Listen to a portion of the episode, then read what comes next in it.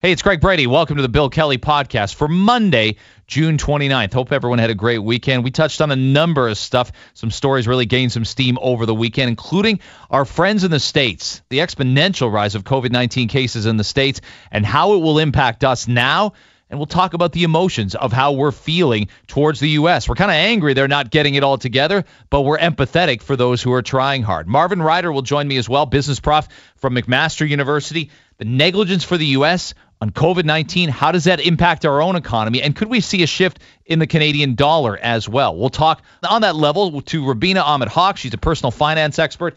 Facebook getting a lot of advertising companies pulling away from them. Starbucks is just the latest. There's some massive, massive companies saying we're not spending with you anymore because of the hateful information and the quote unquote fake news that you put out. That's the company saying that, not just me. And David Fisman will join us, an excellent guest, U of T professor of epidemiology. We'll talk about masks, we'll talk about protection for retail workers, and where we're moving closer to potentially getting through this in Ontario and seeing a vaccine. All that coming up on the Bill Kelly podcast. Today on the Bill Kelly Show on 900 CHML. What's the word you'd use for how you're feeling watching what's transpiring in the U.S.? It's getting out of control. They're not doing very well. You can make the case they're doing very poorly, as a matter of fact.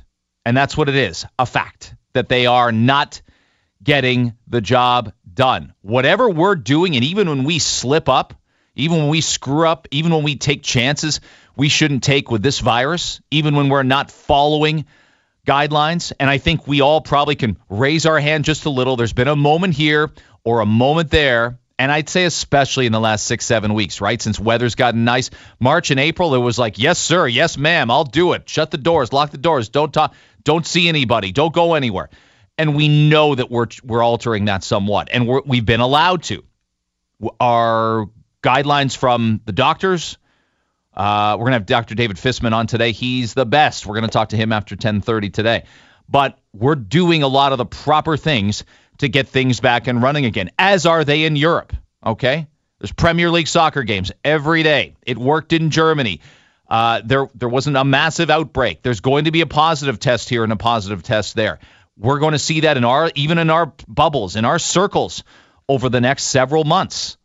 If we don't get a vaccine before the end of 2020, how it is now is probably closer to how it's going to stay than how it was a year ago at this time, whatever you were doing in June 2019. It's not the case in the States. And I was thinking about this on the weekend. It's worse than it was in March. And, and there's two reasons it is. One, people are demoralized by others not doing what they're doing. We're not seeing that quite as much in Canada or in Ontario as a whole, but I can't imagine doing all the work, doing it's like being in college, doing all the work, all the assignments, doing everything you can do. And let's say you're in a group project and, and it's 40% of your mark, and you've got somebody else or two other people not not pulling their weight. Not only are they not pulling their weight doing the work, they don't believe in the project. okay?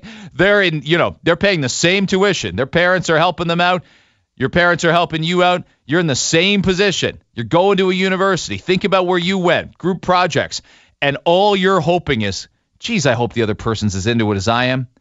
Oh, I hope I don't have to do all this. And and and even doing all the work won't get you the grade if you all have got to go up to the front of the lecture hall and present it together.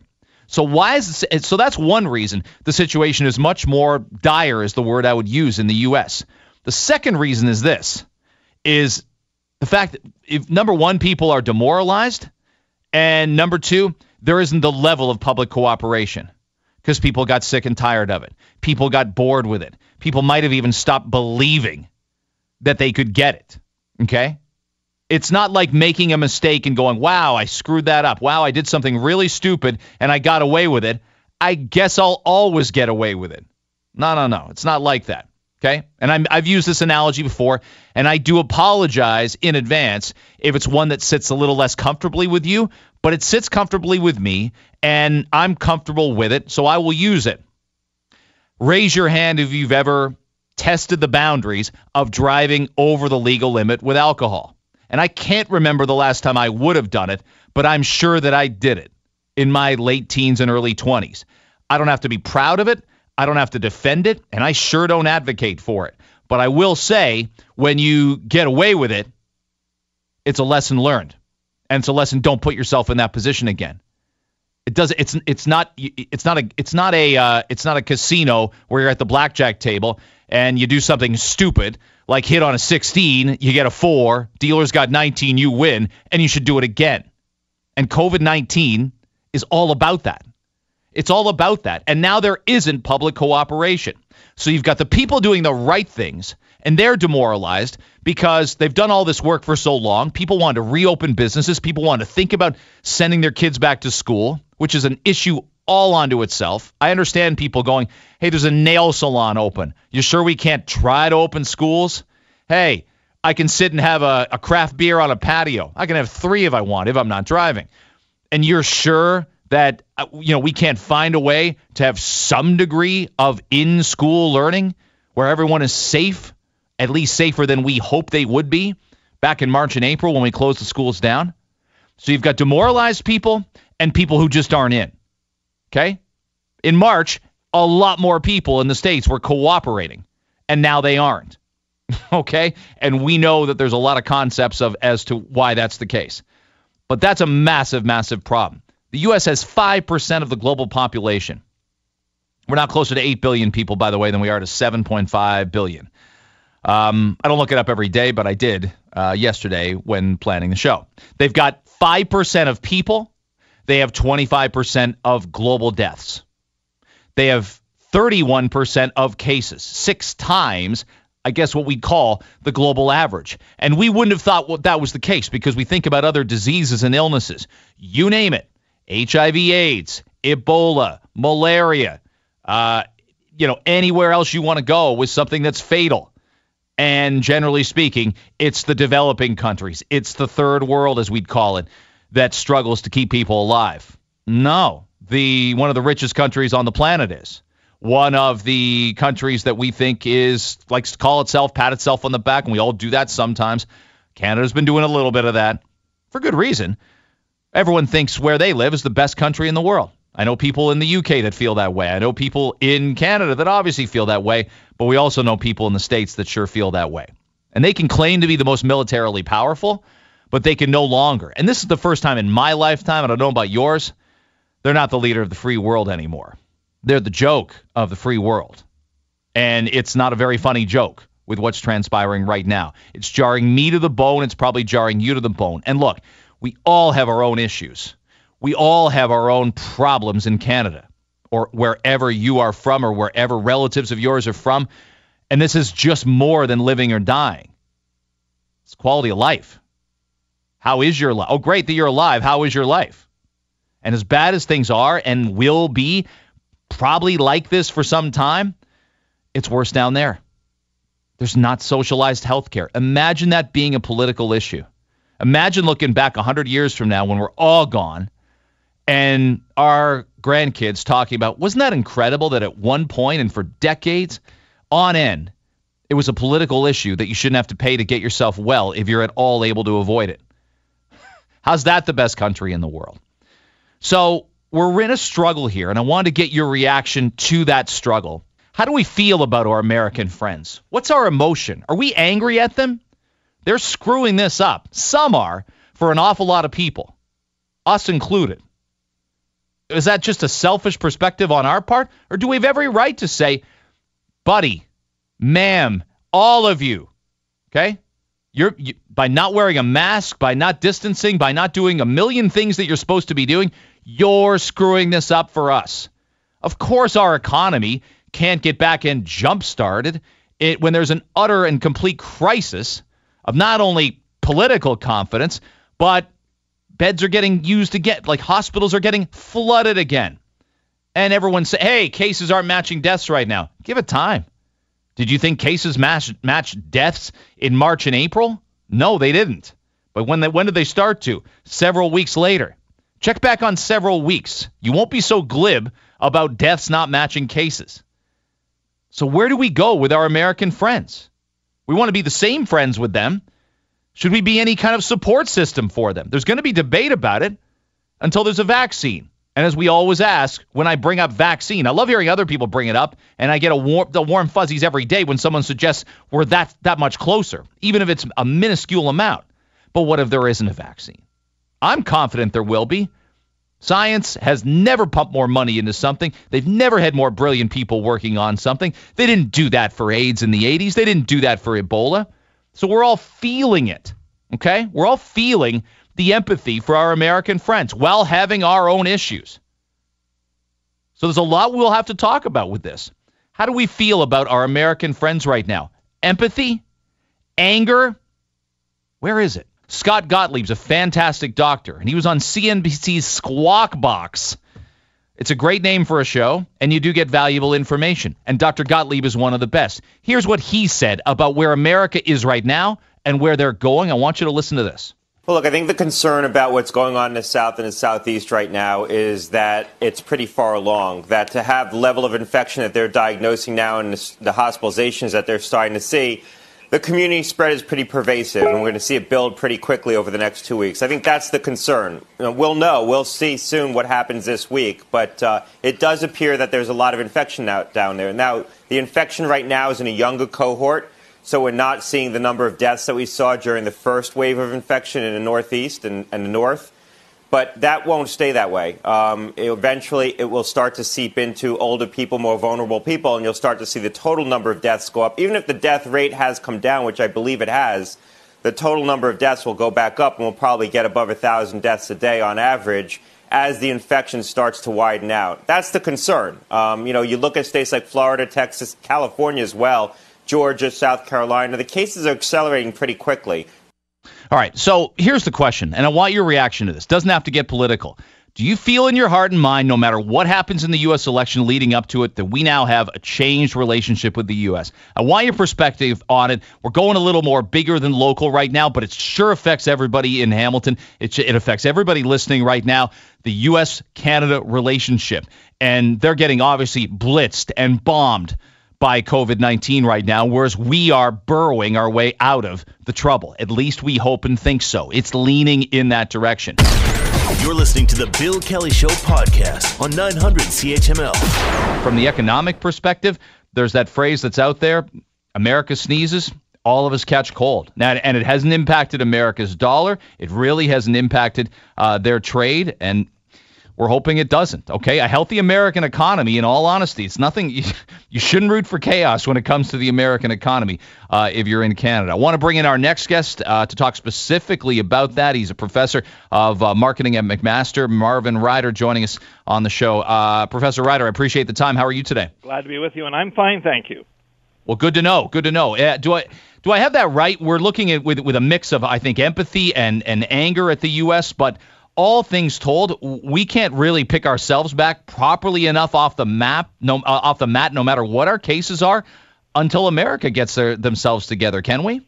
Well, it's certainly true that our economy is highly linked to the United States. Uh, we are America's largest trading partner, and they are our largest trading partner. And if our largest trading partner is sick, it's not good for us. Now, in fairness, uh, for the better part of the last 20 years, the various prime ministers of Canada have been working to try to diversify our reliance on the American economy. That's why we sign free trade deals with with other countries like for instance the EU as a as a collective or why we sign a free trade deal with Korea and places like that because we're trying to diversify but even though we've done a lot to move away from being totally reliant on the United States still it's our largest trading partner and we want them to be well now we have an interesting situation and this is the t- trade-off between the health of a population and the economy of that population. In Canada, uh, we decided, uh, for good or bad, that our first priority was going to be the health of the Canadian population. So we took some very unprecedented steps to shut down our economy. You might remember uh, Doug mm. Ford, among others, declared certain businesses as essential, others as non essential, and if you were non essential, you were shut down. So I'm sorry, restaurants, you're non essential. I'm sorry, retail, you're non essential and that certainly hurt us. We saw unemployment shoot up, uh, we saw activity go down, uh, our GDP type activity go down. Um, and and so now we're trying to restart the economy. In the United States, they started down the same road as Canada. So if you go back to February, March, even early April, it appeared it appeared the United States was also putting the health of their people first. But um, by mid-April, uh, Mr. Trump was saying, you know, the economy, if the economy stupid, we've got to really get this thing going. And so the switch was uh, less interest on the health of people and more on getting the economy going. And so we saw lots of states opening up.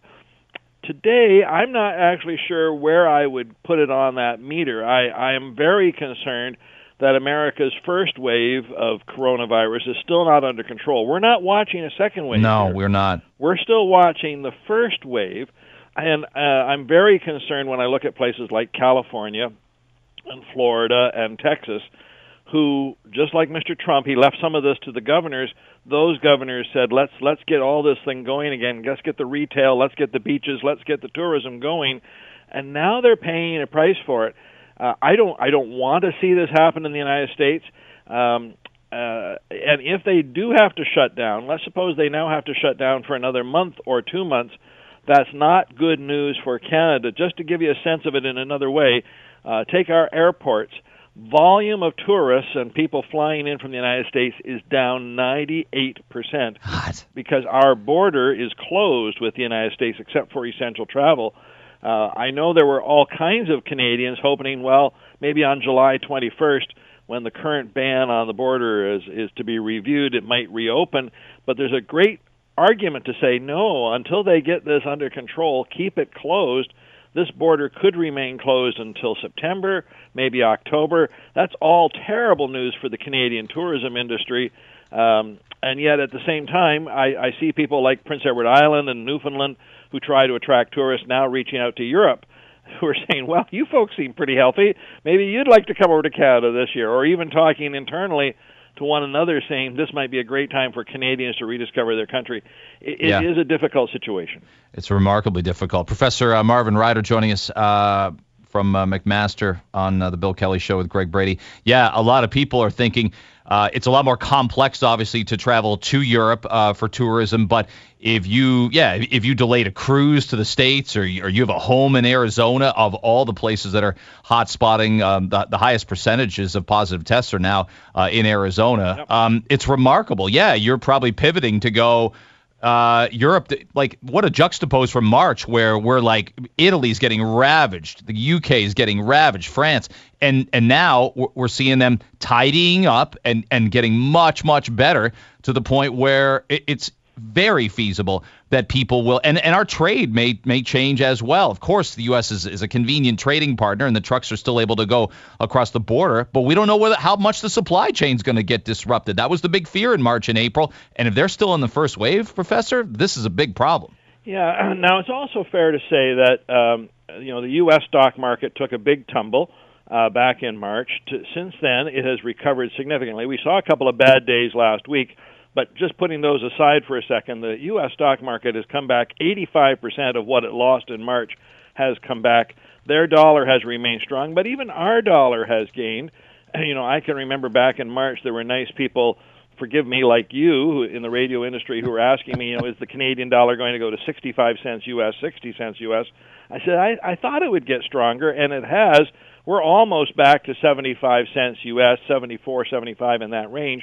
That's had a recovery. Oil has had a recovery, trading for just a little under $40 a barrel, but there was a time during all this where you almost couldn't give oil away at one point. So we are getting back, but that is all because of what's going on in the United States.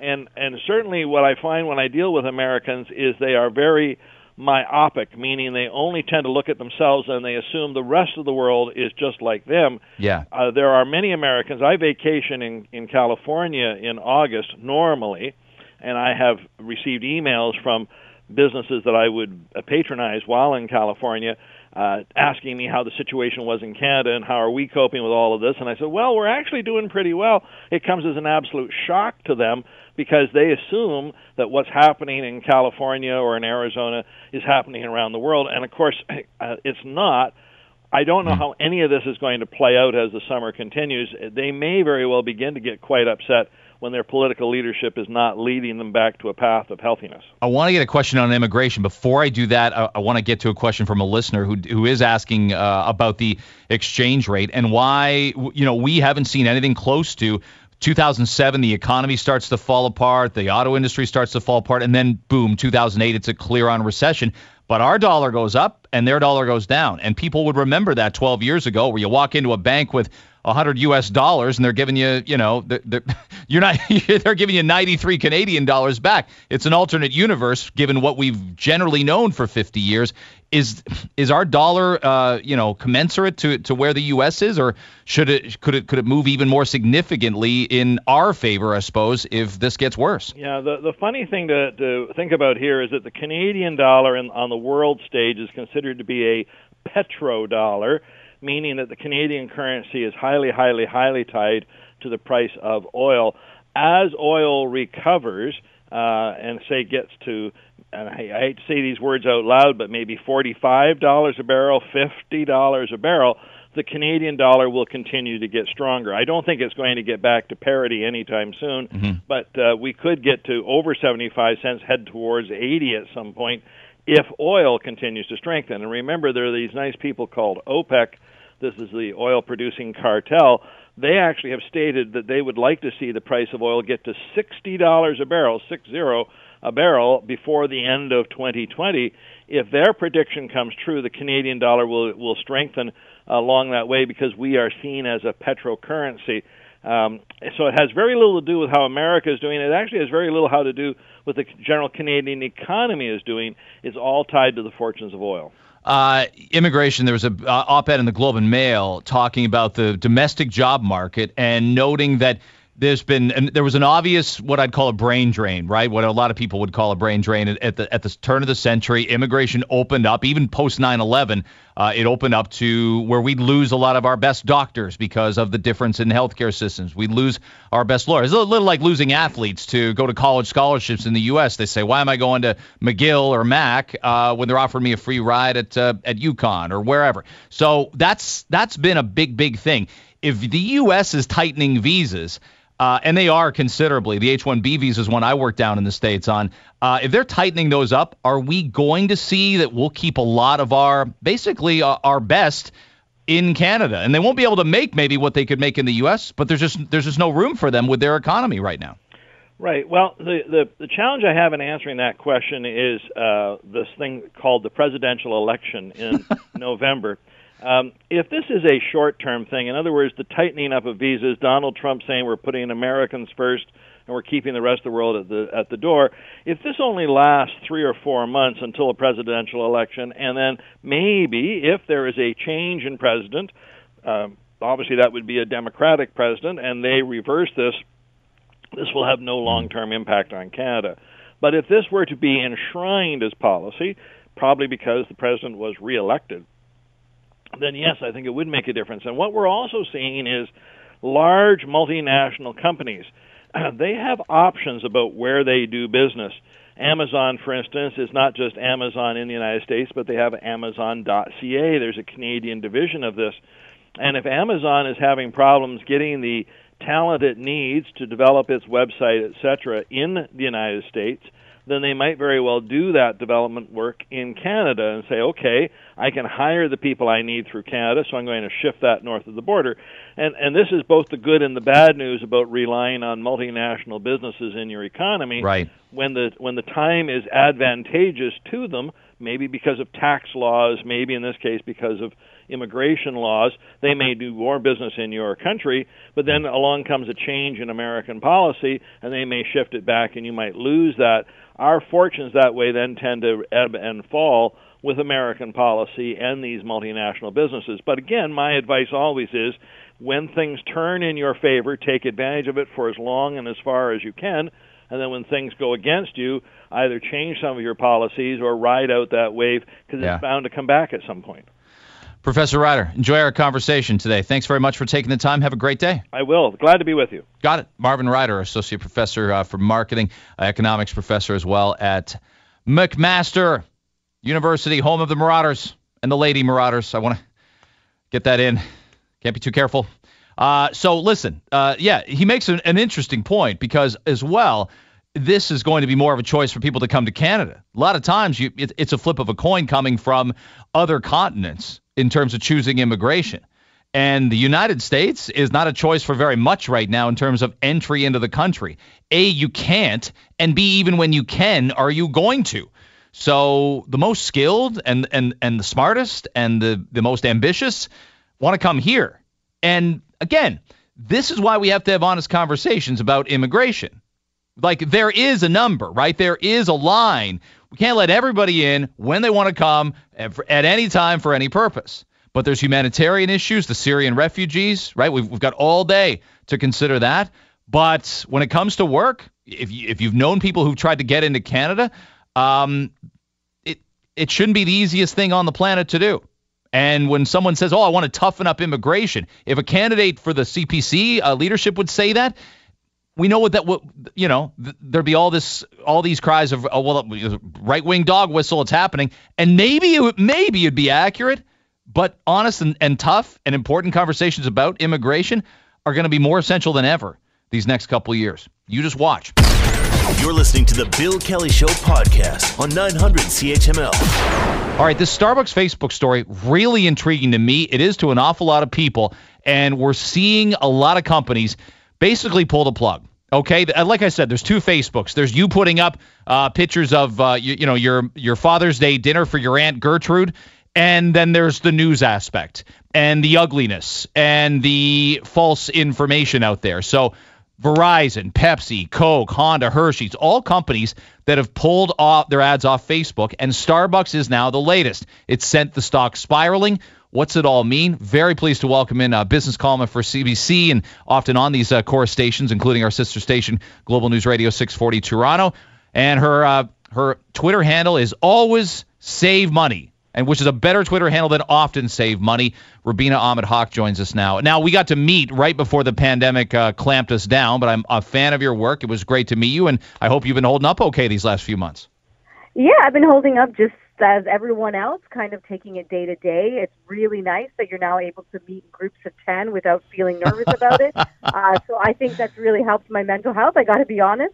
Uh, last couple of days, you know, been able to meet with some friends, of course, at a six six foot distance, but still get to see their face rather than just see them on a FaceTime or um, or on uh, just a video chat. Yeah, we've all had it with the video chats. They've uh, yeah. they've come and gone in terms of our excitement level to have them. Uh, I, now they're laborious is the is the best way uh, I can put it. And you're right. You end up seeing these people. But like my my kid's graduating grade eight, so he had some friends over in the backyard watching a movie last week, and we saw another couple outside uh, that's actually about to have a baby. But it's weird. My wife and I wake up the next morning and we feel like we did something wrong, like together. Like we're looking, oh, was that too much? Like we're we're asking ourselves that, and I, I can't wait till we don't have to do that anymore. Yeah, like we have to check in to make sure we're not breaking the rules, and uh, everyone coming is comfortable with the situation. Yeah. And a lot of questions being asked that we never really thought about before. Is it okay to have a veggie tray if as long as I have a fork that's separate from everyone else's fork? And things that I've had to sort of discuss that I never thought I would have to. Totally, Rubina. Yeah. So you've probably watched this story with interest. I, I laid it out there in, in the basics, but it's costing Mark Zuckerberg a lot of his uh, net worth. So, you know, uh, we need a lot of tiny violins for that. But at the same time, it's uh, it, it, it could be a turning of the tide. And as I said, there's sort of two Facebooks out there. One where people, you know, social network with each other, but others that are kind of using it almost primarily sometimes for um, incendiary uh, posts about news that aren't necessarily true. And, and it's been documented that that's been a problem for Facebook.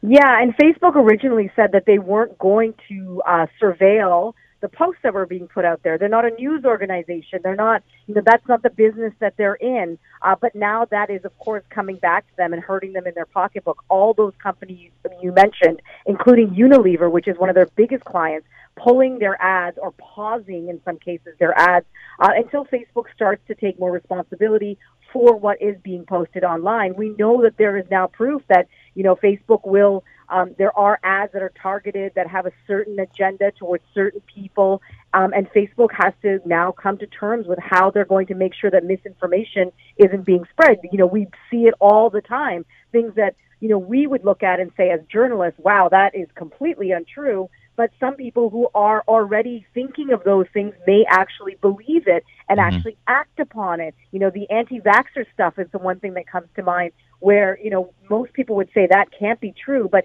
if you're someone that already has beliefs in that, um, and then you see a couple of videos and a few celebrities and something that looks credible, you it might just cement your beliefs, and that has real effects. Where then you're not vaccinating your children, or you're doing things that are putting the health and welfare of your children um, in danger. Yeah, you, they get emboldened by it. That's for sure. And then then they send an email out or send a link out, and it's shared, and it, it you know it's. Uh, like a virus, if you will, no pun intended, it, it it spreads. Do you think? Are you suspicious at all, Rubina, that again, there's some, um, you know, there's an aspect of this that that some will criticize for for opportunism because they're striking while the, the iron is hot in in terms of uh, you know especially in terms of issues of race right now there must be some people going oh your day of reckoning is right now when everyone else is doing it where were you a year ago or 2 years ago I think that that's true for a lot of companies. I mean, since the death of George Floyd on May 25th, which is now going on almost two months, already, no, rather, sorry, uh, more than one month. So it's into the second month of the, the protests that are happening. Companies have come on board. We've seen people lose their jobs over comments that they've made. Things are happening really, really quickly. So I, I think, uh, you know, Facebook, maybe what they said a year ago, as long as they're now recognizing the damage that they are causing, they may be able to attract these advertisers back. But most of their revenue comes from advertising. Mm-hmm. And so they need to make the changes now. I mean, it's hitting them in the pocketbook. You mentioned the tiny violin. I think over the weekend I read that uh, Mark Zuckerberg has lost $7 billion. I mean, that's got to hurt somebody, even if you are a multi billionaire. That's a lot of money to lose in a short amount of time. Um, and I'm sure today in their headquarters, they are rethinking, you know, how can we get these advertisers back on board? How can we make it so the information being shared um, is something that they align with? Because the advertisers fear, just as they do when they, they advertise with certain networks or certain television stations, that if their ad is there and then on next to it is some sort of uh, mm-hmm. video that has completely been debunked but is being shared, they might be associated with that, and that's the last thing we want to do. Rubina Ahmed Haq, a business columnist, business journalist, uh, joining us on the Bill Kelly Show. My name is Greg Brady, in for Bill today. Do you think we get to the point because uh, obviously a lot of the issues with social media and and business oriented social media is the anonymity. It's there have been people calling for a long time for uh, Twitter to say, hey, you know, that's great. You can post on there, share opinion, give back and forth, but you, you, know, put a put a credit card on there, put a name behind the face, make it more legitimate. Um, Facebook is is a little more organized in that concept, uh, but it hasn't stopped um, you know, the the flow of some hateful things on Facebook pages. And and again, people are posting hateful things, probably knowingly in some cases, but they're doing it on the auspices. Well, it's a news story. How was I supposed to know the difference, right? Yeah, and you know, Facebook, which started as a way for us to connect and share photos and know what each other are doing on our day-to-day lives, has now evolved into something completely different. I mean, they are the original so- social media platform, and they are now you know, it's not just about being friends with someone. It's about, about belonging to pages that promote a certain idea. It's a belonging to private groups where you feel maybe more encouraged to speak, you know, your mind, whether it mm-hmm. be, you know, something that others might consider to be offensive. You might feel that you can say whatever you want. I mean, we've already been through the fact that you've got to be careful what you put online. It can come back to haunt you years later. We've seen examples of that. But Facebook now has to recognize that they are no longer just a pure, you know, social media company where colleges are sharing, college students are sharing information about their day and their, their Friday night and what they're having for breakfast. It really is a powerful tool to um, to to make change. I mean, often when we hear about protests, where do we hear about them? They're organized on Facebook. That's how you get the word out. It's an easy, free way for for young people, especially, to connect with people around the world. Um, and so if Facebook doesn't recognize that, then they are going to lose advertisers. And eventually, um, you know, other platforms that maybe are a little bit more aware of the power of their platform will be the ones that are, are will be able to attract advertisers the way uh, Facebook, or, the ones that the Facebook is losing. I'm reading this on uh, Press Run. I was reading last night. I want to I want to read a uh, an op-ed that was written uh, and get your reaction to it. Eric uh, wrote it. Uh, Zuckerberg has tried to stem the uproar by announcing minor new policies the company will put into place to combat the spread of hate speech on Facebook. For instance, no ads will be allowed if they label another demographic as dangerous or if they portray immigrants or refugees as inferior. And I'm saying that, and you're hearing that, Rubina, and we're probably both thinking the same thing. I think that's the standard. Like that's how low the bar is. Is that we don't portray other people, other other demographics as inferior. We got to do a lot better than that. And corporations must feel the same way. Yeah, and also, you know, I read that how Facebook has failed to remove Holocaust denial as a form of hate speech.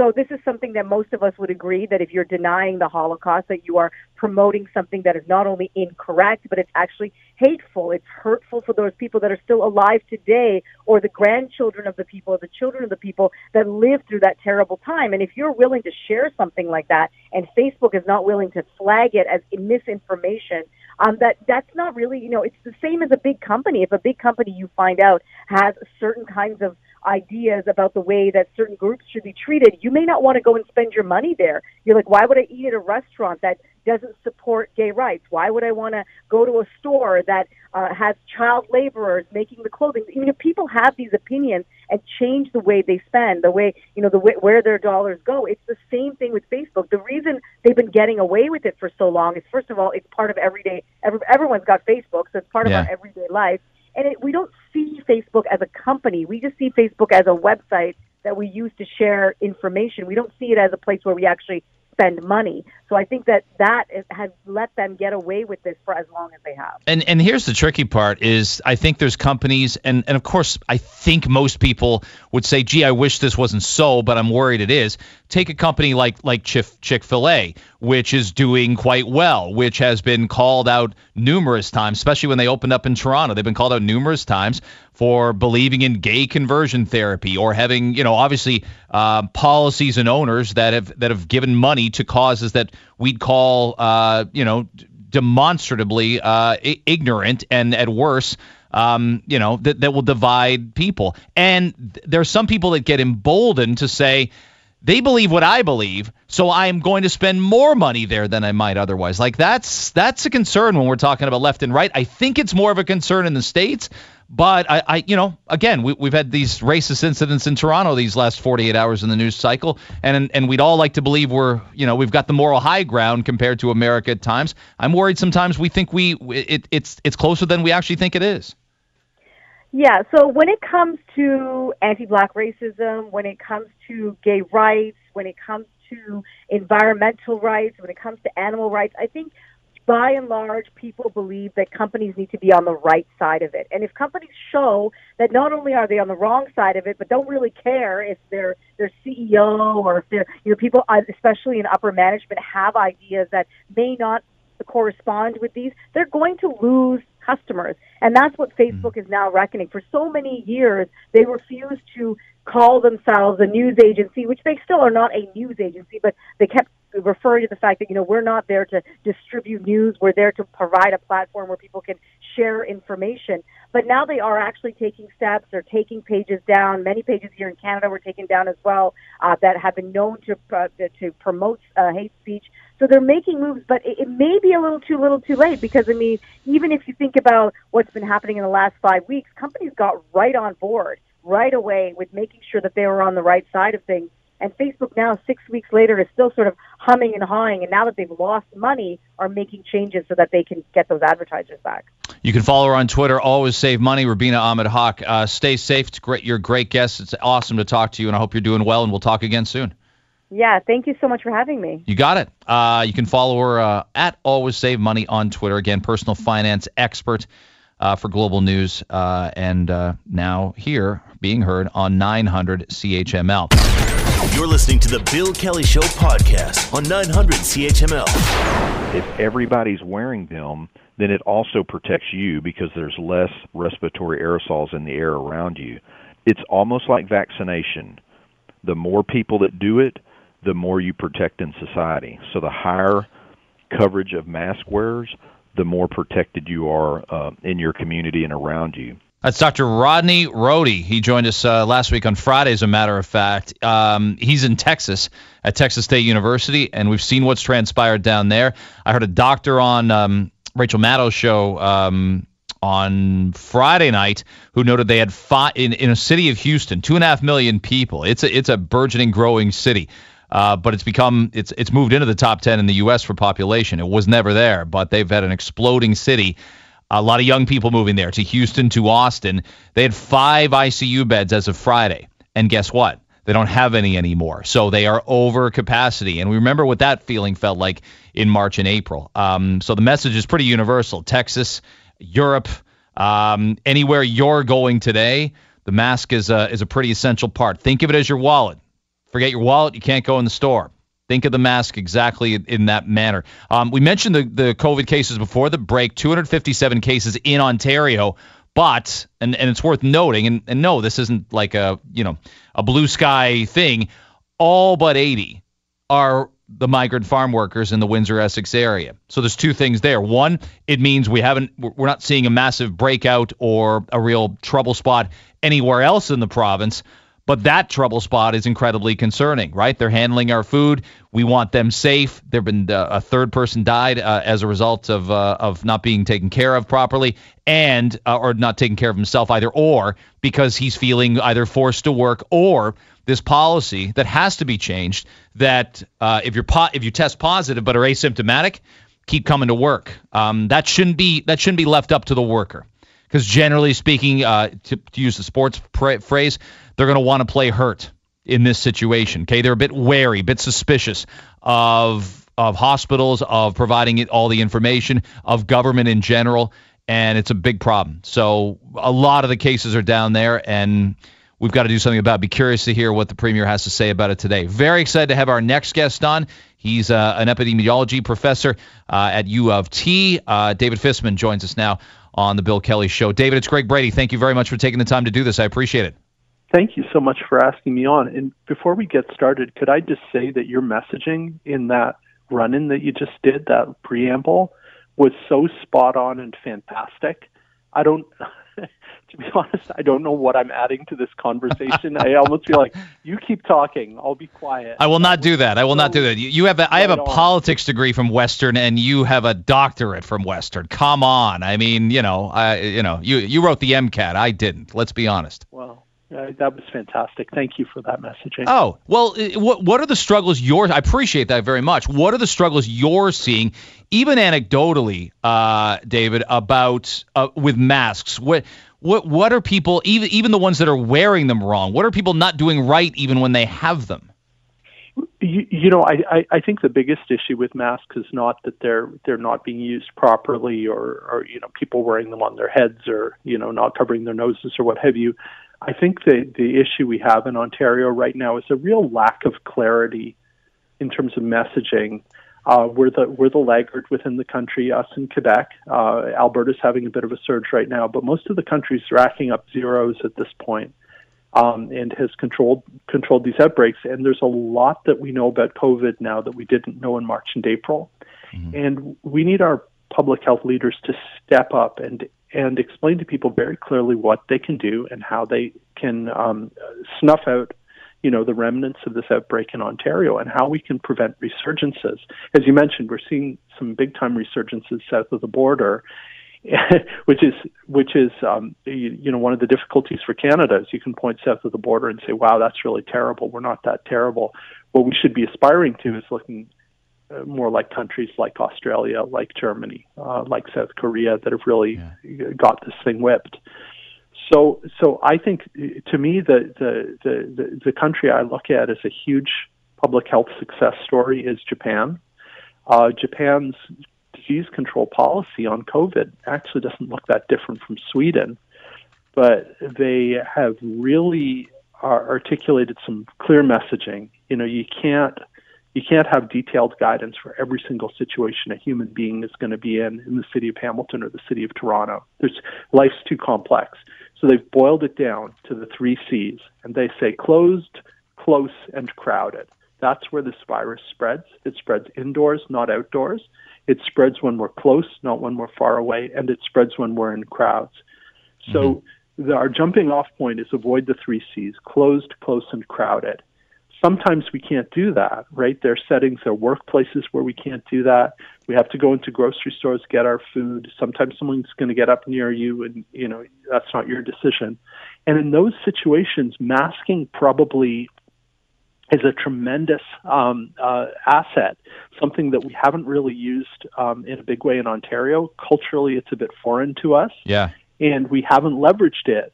But we've we've just got something. I, I think this may be where the where the request to talk came from. We just got something uh, accepted for publication this week in a journal. It's nothing new. A bunch of other groups have published the same stuff. If you look at masks and COVID, one of the tricks COVID plays is this pre-symptomatic inf- infecting that seems to go on. It's been estimated by a group from Hong Kong that about 40% of all the transmissions happen before people feel sick. So the idea is my mask protects you from me, your mask protects me from you, because we're all going to do the right thing, I hope, once mm. we feel sick and get out of circulation. But the sneaky trick of the COVID virus is that people spread it before they feel sick. And masks are a fix for that. They keep us from infecting yeah. each other before we know we feel sick. Yeah. Uh, by the way, to, for context for our audience, and I'm glad you brought up Japan, Dr. Fisman, J- uh, 72 cases today in, in, a nation that's got four times the population we have. So whatever fear there was, and of course there was going to be fear being so close to the you know the Chinese border. I know they're basically an island, but uh, there was still an awful lot of travel in, in March and April. What do you think? Uh, there, there's a lot of buck passing among our politicians. I, I was really proud of uh, Markham Mayor uh, Frank Scarpitti for he's going to make it mandatory. Guelph has done the same thing, and and no, we're not going to have. It's not going to be uh, you know Orwell's 1984, and there's going to be cops handing out tickets everywhere. But I think it'll breed confidence. I think it'll breed, especially for retailers, so like a 21 year old cashier uh, at Shoppers Drug Mart we should be protecting them. We should be protecting people at Sobeys and and and uh, and and other grocery stores. And the mandatory thing would do that. Right, and I, I, I think there's been some real mushy messaging in Ontario that's that's muddied the waters unnecessarily. I think what a mandate does is it helps normalize it. It helps it helps tell people that this is a new expectation. This is how we're going to get through this this stuff. It's good for all of us. It's especially a pro business intervention because we're having to do all these shutdowns in order to control virus. Wouldn't it be nice to be a little more open and have the same slow burn going on via mask use? So, I, you know, I remember I was a, I was an associate medical officer of health in Hamilton in the early 2000s okay. when tobacco-free bars and restaurants came in, and that was the same idea. It was about you know taking something that's normal behavior this is how you know this is how we live in Ontario, getting a ton of pushback. But at some point, public health and politicians say say no. You you know we have to change how we act. We're going to do this because it's good for all of us. It's good for our communities. It's good for community health. So we're actually going to use the tools in our toolbox. And for public health leaders in Ontario, those tools mostly live in something called the Health Protection Promotion Act. There's been some back and forth in Toronto about whether or not our medical officer of health even has the power to put in a mask mandate. Um, and then Dr. Mercer in Guelph showed that, yeah, local medical officers of health sure do. And that's been repeated now a couple of times. I think in Windsor they're pushing, starting to push more for masks. God bless Mayor Scarpitti. That, yeah. that was very brave. And I think more places have to do it, even if it's quiet. You know, the idea is keep it quiet right? Alberta was really quiet, and then they had 70 cases two days ago. Yeah. So you, you know the idea is to get away from playing whack-a-mole, where you're you're dealing with these resurgences. You don't know where the next one's going to come. Just keep it quiet, and you keep it quiet by with the three C's and with masking. Yeah, I, I mean, I've, I've, been disappointed by the Toronto mayor who says, "Well, I'm open to the idea. Well, do it or don't." Uh, you, he's been open to every. He, uh, generally, he's open to everything. Um, he's finally said, "Okay, masks on the TTC." But Dr. Fisman, that's not even going through till July 8th. Who needs four yeah. and a half weeks of preparation to get ready to put a piece of cotton on their face? Yeah, the, why do we need to, Why do we need to wait that long? We're waiting the, too long. The, the, Hamlet stuff, that to be Ugh. or not to be, uh, the agonizing. It's it's getting a little stale at this point. Like uh, we we have a friend we work with in Belgium, mm-hmm. and our joke with this guy, he's a he's a disease modeler, and we have kind of a collaboration. And you know what we see is that may shock you, but this virus behaves exactly the same way in Belgium as it does in Ontario. His joke is that the conversations we have in Ontario tend to be the conversations that they had in Belgium about a month or six weeks ago but they just seem to make their minds up a lot quicker. So, so our so our friend Steve in Belgium is predicting that we're going to have an Ontario mask mandate. It'll just take a couple more weeks because we seem to like to chew th- chew things over a bit more endlessly than they do over there. It it, uh, so it feels that way, yeah. Yeah. What's your what's your messaging to um, younger people who feel um, impenetrable. I, I liken to this to, you know, though, though we, we wish we probably hadn't at one point. If we drove close to, say, the legal limit for consuming alcohol, most of us would say, wow, I put myself in a bad position there. I was lucky I made it home. I'm not going to do that again. What I'm worried about with the virus is younger people are saying, it didn't get me this time or that time or that time. So yeah. I'm pretty immune to it. Like, like I, I don't know if you saw the story yesterday. R- Rudy Gobert, the NBA player who famously got it, he says, I still can't, I still haven't got right. my sense of smell back. He's 28, fit as a fiddle, 99.9 yeah. percentile of people on the planet for fitness, and he hasn't fully recovered three and a half months later. Yeah, yeah. No, so so I don't want to overplay the risks in young people because because one of the silver linings to this damn thing is that people under the age of 50 seem to get severely ill much less than people over the age of 50. Mm-hmm. So a lot of the risk is in I'm I'm 50. A lot of the the risk sort of takes off sharply at my age and beyond. That said, if we have widespread transmission of this virus, one in a thousand complications, you know, uh, winding up in intensive care unit, winding up with with blood clots, uh, winding up with respiratory failure that's going to happen to a lot of younger people if if spread is is if transmission is widespread enough. And and I am worried about the fall in terms of that. Mm-hmm. the, the the other thing which is which is hard to message is that we think transmission in young people is ultimately going to filter through into older people. Well, something that's interesting when we look at Ontario's data is that the per test positivity right now is about three times higher in people under the age of 40 as in people over the age of 40. And particularly once you get past the age of 60, we have very few uh, positive uh, results per test, which to me says that older people are scared and are looking after themselves by distancing more and staying out of circulation. You know, I I, I think there the, there, there, there's a limit to which you can sort of push this at a time when when the disease is relatively quiescent in Ontario. I think everyone needs a chance to to uh, stretch yeah. their legs, but part of the important messaging is that we do this to you, you know none of us are 20 year olds who lack any sort of interaction with with people who are over 50 you know we're, we're a community we're all connected directly or indirectly so part of the messaging, and I think we can do better on this, is you protect yourself, both to protect yourself, but also to protect other people who are much more likely than you to have severe outcomes if they get this infection. I do think we're into a bit of a good place in Ontario. Yeah almost whatever we do right now. The seasonality of this disease, the fact that we're outdoors, it's an indoor virus. We're outdoors now, yeah. you know, whether it's temperature, whether it's drying, whether it's UV radiation. There's something about summer. We're, we're not being perfect in terms of mm-hmm. um, distancing and so forth, and disease has become much more quiescent in Ontario. The flip of that is we have to really wrap our heads around what we're going to do come fall, because I think it is coming back, um, and, and we have to get ready. U of T uh, epidemiology professor David Fisman, our guest. Uh, you can follow him on Twitter. I'd recommend it at D Fisman. We'd loved having you on. I know you, you know, another media request. You roll your eyes, but I'm glad you made time for me and our listeners today. Thank you for doing it. Thank you. Thank, thank you so much for having me on. The Bill Kelly Show, weekdays from 9 to noon on 900 CHML. Hey, it's Greg Brady. Hope you enjoyed it. The Bill Kelly Show podcast is available wherever you get your podcasts from. Thank you again for listening. Don't forget to subscribe to the podcast. It's free, so you never miss an episode. And make sure you rate and review. And I'll be back with another one tomorrow.